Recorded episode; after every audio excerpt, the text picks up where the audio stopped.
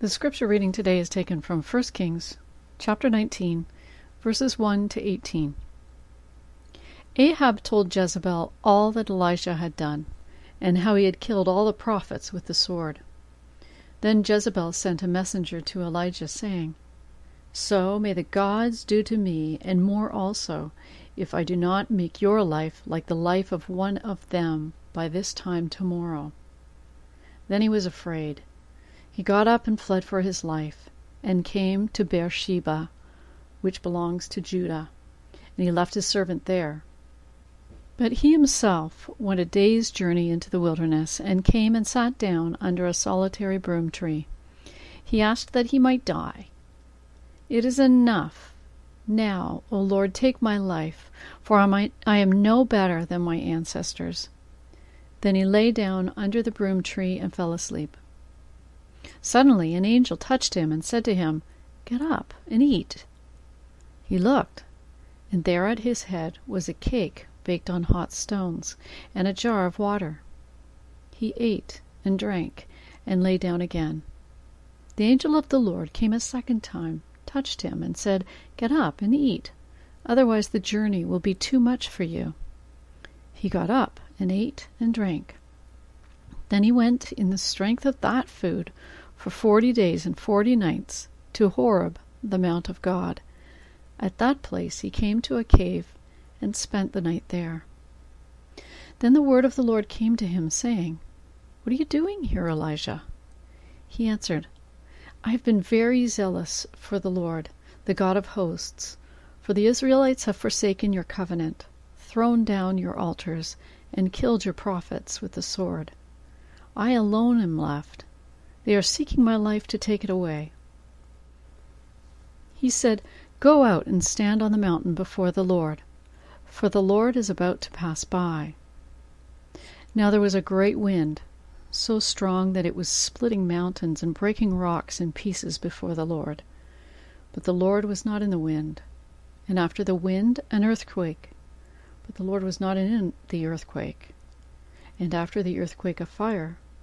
But the Lord was not in the fire. And after the fire a sound of sheer silence. When Elijah heard it, he wrapped his face in his mantle, and went out and stood at the entrance of the cave. Then there came a voice to him that said, What are you doing here, Elijah? He answered, I have been very zealous for the Lord, the God of hosts. For the Israelites have forsaken your covenant, thrown down your altars, and killed your prophets with the sword. I alone am left, and they are seeking my life to take it away. Then the Lord said to him, Go, return on your way to the wilderness of Damascus. When you arrive, you shall anoint Hazael as king over Aram. Also you shall anoint Jehu, son of Nimshi, as king over Israel. And you shall anoint Elisha son of Shaphat of Abel Meholah as prophet in your place. Whoever escapes from the sword of Hazael, Jehu shall kill. Whoever and whoever escapes from the sword of Jehu, Elisha shall kill. Yet I will leave seven thousand in Israel, all the knees that have not bowed to Baal, and every mouth that has not kissed him. Hi there. We have a beautiful day here in Toronto. If you're in this area, you are experiencing it. Farther away, we hope you're also enjoying some good weather. We continue in our series on God who comes towards us, a God who is always coming to us, a God who loves us, indeed has created us for the purpose to ultimately come into relationship with Him. So, a God of compassion, love, mercy. Edward Farrell has the statement uh, uh, goes this way It was impossible for us to climb up to God, so God has come down to us. He has scaled himself to our size, knocks at our door, comes to us under the form of bread. He has become so human, so close, so intimate, that the risk now is to overlook, to forget, as Paul writes, the mystery hidden for centuries past and now revealed to us, Colossians 1:26.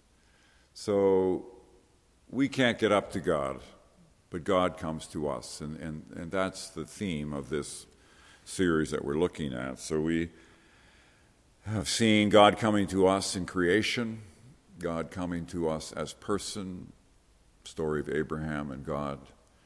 Uh, God coming to us in partnership, the story of God and Moses, all as paradigms for our engagement with Him.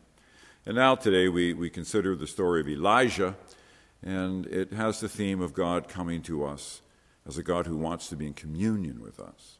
So to be in communion, in deep connection, is, is the direction we're going. So it's an invitation to feed on God, to feed on Jesus, indeed, to make God and Jesus our soul food, to eat Him so that we might uh, remain alive and grow spiritually.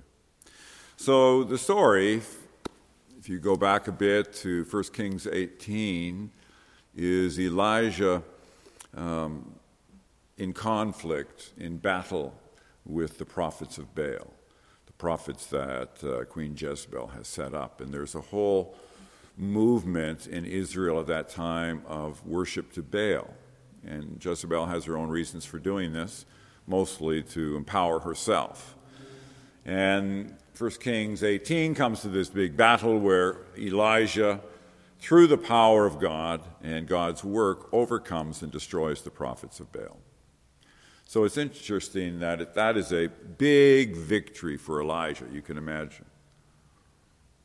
A great high overcoming all of these prophets of Baal. And he is God's representative. So that's a, that's a happy story from Elijah's perspective. But when we go to 1 Kings 19, after that great victory, immediately uh, Jezebel hears about it from King Ahab, and she is furious. And she sends a note to Elijah that you are a dead person. I'm coming after you and by tomorrow you are going to be like my prophets of Baal, dead. Well, in spite of the great victory, uh, Elijah is full of fear. Uh, he's afraid of Queen Jezebel. And so, as the story goes, 1 Kings 19, he flees, and he flees with his servant into the desert all the way to the south of the country. And there he leaves his servant behind and goes another day out into the desert. And the text tells us that at that point he is just totally exhausted, depressed, discouraged, and in fact, he just wants to die. So in verse 4, 1 Kings 19, but he himself went a day's journey into the wilderness, the desert, and came and sat down under a solitary broom tree and he asked that he might die. It is enough now, O Lord. Take away my life, for I am no better than my ancestors. So he's, he's completely down and discouraged. He is indeed a prophet in crises. So, depressed, feeling isolated, feeling angry, feeling bitter that this is the way it's ended up for him being mistreated. In spite of the great victory, this great high, there's now this great low, which, by the way, often that happens, doesn't it? In life, we have the highs, and then quickly it's followed by a low, and, and we wonder where that's coming from. And that can lead to discouragement and worry, anger, lamenting. I was talking to Muewa yesterday, and he had been talking to a friend and the, the, person was saying that there's this kind of midpoint between depression uh, and, on that scale, depression on one end and sort of languishing and being just exhausted as a, as a midpoint. And he was saying that that's where we seem to be right now with the pandemic. It's, a lot of people are just languishing. There's no, it's like diving in muddy waters, man. You, you can't see anything. You just down there. You can barely see your hands. It's just muddy, languishing. And so, you know, that's, that's where we often feel, and maybe we're feeling somewhat that way even right now, and that certainly was where Elijah was, and even beyond that, to the point of wanting to die. So he curls up under this broom tree, a big shrub, out in the desert, and just lays down and hopes that he'll wake up on the other side. That's basically what he's hoping. And it's interesting, at that point, um, God comes to him. He comes to him through uh, an angel and the angel provides for him. So it's interesting. Elijah is sleeping, depressed, discouraged, and then he feels the tap on his shoulder. He's wakened, and it's an angel of God, and the angel says, Get up and eat. And Elijah sort of comes to, and he sees this loaf of freshly baked bread on a stone and drink for him to, to drink away, quench his thirst. And so he does that. He eats, he drinks, and then he goes right back to sleep. He's, he's still exhausted. And he sleeps longer. And then the angel comes again and taps him on the shoulder and Elijah, you need to eat and drink, for you've got a long journey to go. You need to be strong enough for it. And so he, Elijah gets up and he eats and drinks. And then, being refreshed, he, at least to some degree, he moves on, continues toward Mount Horeb, which is 200 miles to the south, is the mountain where Moses uh, met God at Sinai, and he travels for 40 days, refreshed by God, by the angel, and he makes his way. 40 days in the desert.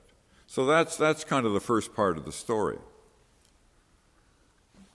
exhausted, discouraged, depressed, wants to just simply give up, does so. And then God, in compassion, comes to him and restores him through his servant uh, physically with this food and, and hopefully also spiritually. Enough, at least, that Elijah continues on the journey. And so it, it is of note that, that God is not upset with Elijah. He's not saying, Why did you flee away on your own? I didn't ask you to come all the way down here, and you've done it. You should be back there. He, he doesn't give Elijah a hard time at all. It's simply one of compassion and mercy and restoration. And so it, it, it becomes, I, I would say, a symbol for us as God provides for Elijah. And Elijah eats this bread from heaven that the angel has provided, so are we invited to eat bread from heaven. That we, we need bread, we know that for our physical bodies. But we also need spiritual bread for our spiritual bodies, our spiritual life. The physical bread isn't going to do it for our spiritual life. We need bread from heaven for that. And so Jesus at one point says, I am the bread of life. We'll see that later. And God invites us, and Jesus invites us to eat his bread.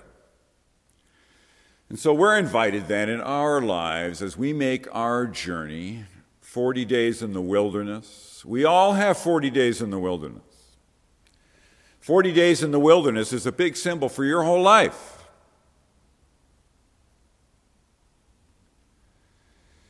I was thinking yesterday that, you know, like 40 years, go back in my life 40 years, and start from there to where I am now.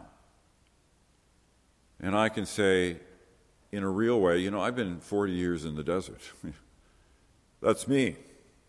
Just like Elijah. 40 years.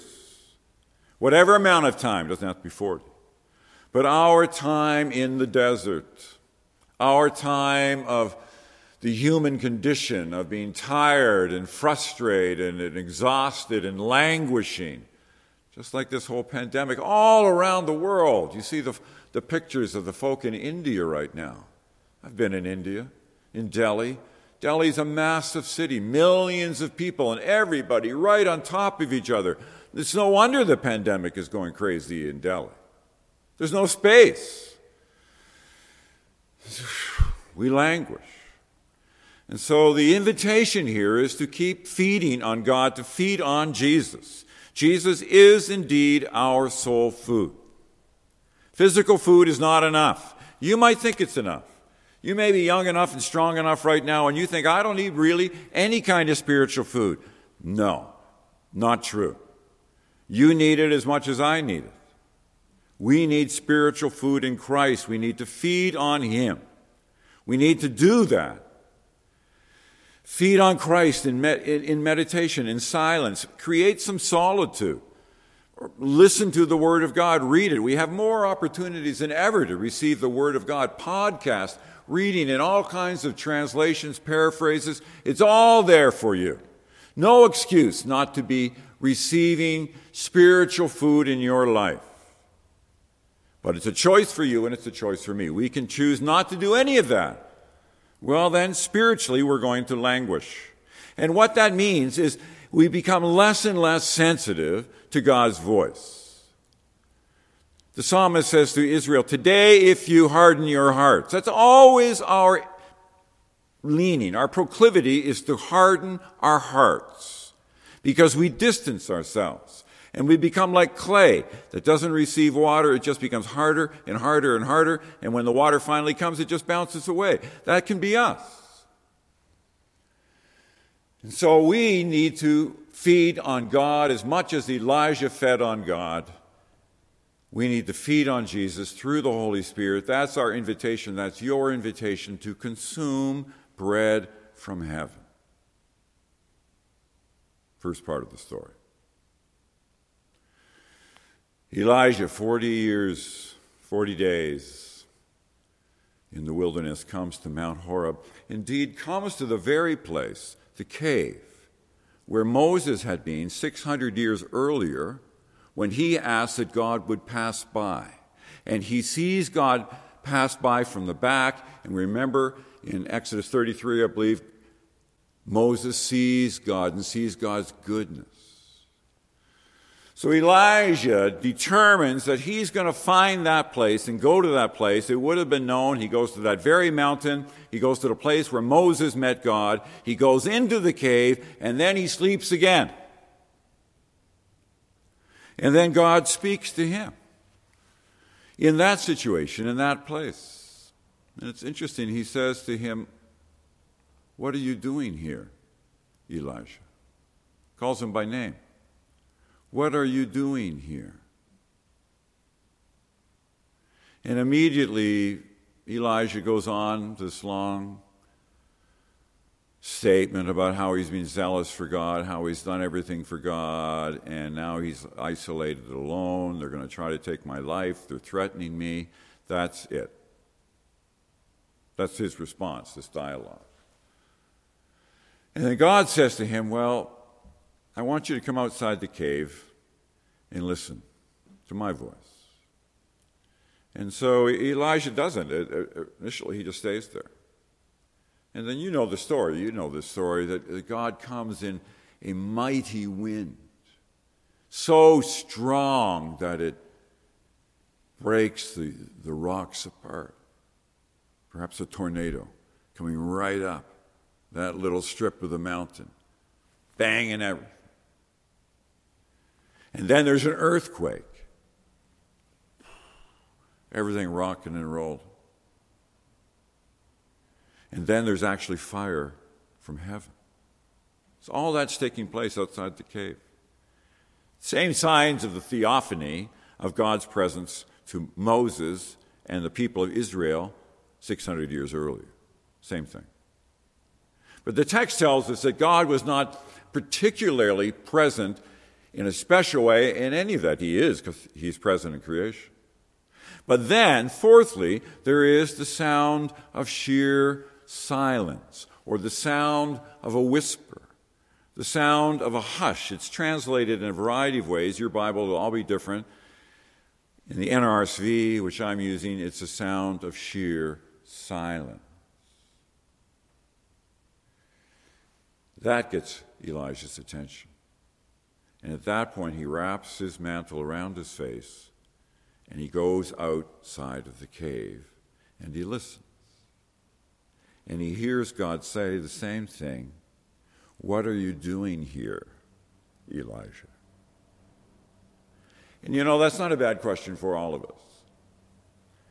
So wherever we are, for whatever reason, feeling good, feeling not so good, happy times, sad times, God says to you and He says to me, What are you doing here? Emphasis on the here. What are you doing here? Then He says His name, and He says your name, and He says my name. What are you doing here, Alan? What are you doing here, Rob? All of us. That's, that's the state. What are you doing here? The sound of God through sheer silence coming to Elijah. At that point, God says to Elijah, Well, I got something for you to do. I want you to return to where you're supposed to be, really. And I want you to anoint two new kings in Israel and Aram. And then I want you to find Elisha. And Elijah will be the next prophet after you. That's the job.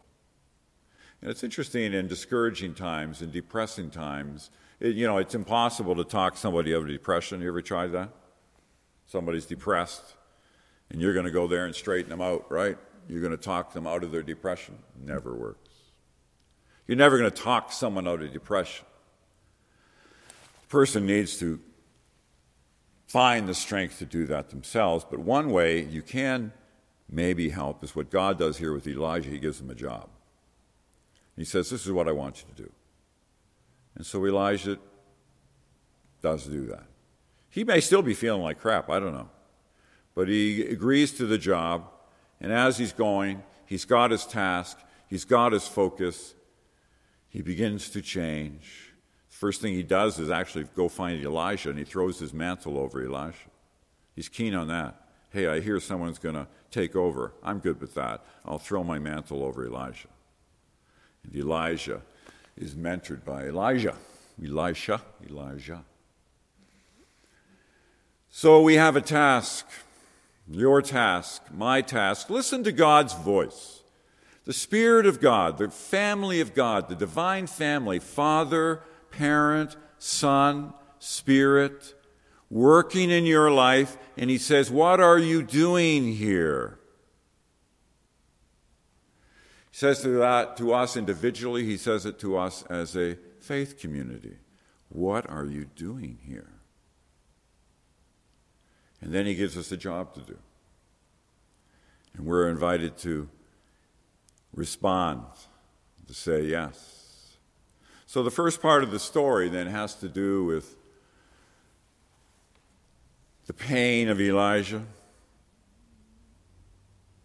God meeting him, reminded of the song, Precious Lord, Take My Hand. That, that hymn was one that Martin Luther King Jr. found really encouraging. Precious Lord, take my hand, lead me on, let me stand. I am tired, I am weak, I am worn. Through the storm, through the night, lead me on to the light. Take my hand, precious Lord, lead me home. To be encouraged, to be renewed. God with us in our pain. You know, we've had the, the news story this past week of the Derek Chauvin trial, the murder of George Floyd. And, and we're told that George Floyd's brother, Philonise, through his time in the court, he had his hands clasped and he was praying the whole time. So he becomes a symbol of relationship with God symbol of knowing and waiting on God. Everybody else is hearing the conversations, everything else going on, and Philonise is in the court and he's praying. He's praying. He's praying. God's strength for him in the midst of a very, very painful time, languishing. Feed on him, feed on God. And then to listen to his voice to feed on God, and then to listen to His voice, to listen to the voice of Christ. We hear Jesus' statement I am the bread of life. Whoever comes to me will never be hungry, and whoever believes in me will never be thirsty. I am the bread of life.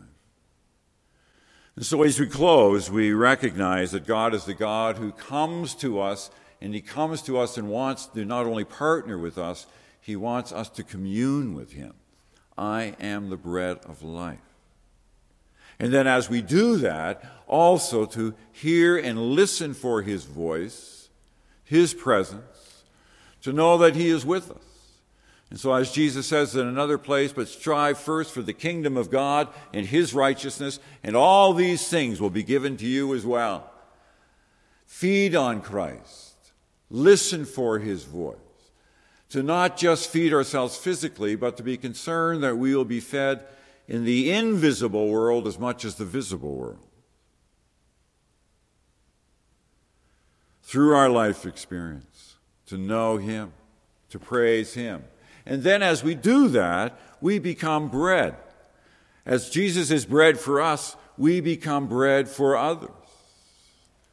Farrell says he has given us bread from heaven that we might become bread for the world. You and I becoming bread for the world. Weston Park Baptist Church becoming a community of faith and being a community of faith, bread for the world. Here, now, in the next facility, bread for the world. So, all of this, I pray that through the Spirit of God, we might be receptive, that we might hear His voice, that we might want to communion with Jesus, that we might want to partner with Him that we might want to be, become bread for others. You and your world, bread for others. You and your family, bread for others. May we hear, may we be open, may we be receptive to what God is doing in our lives, in our journey, right now. I pray these words in Jesus' name. Amen.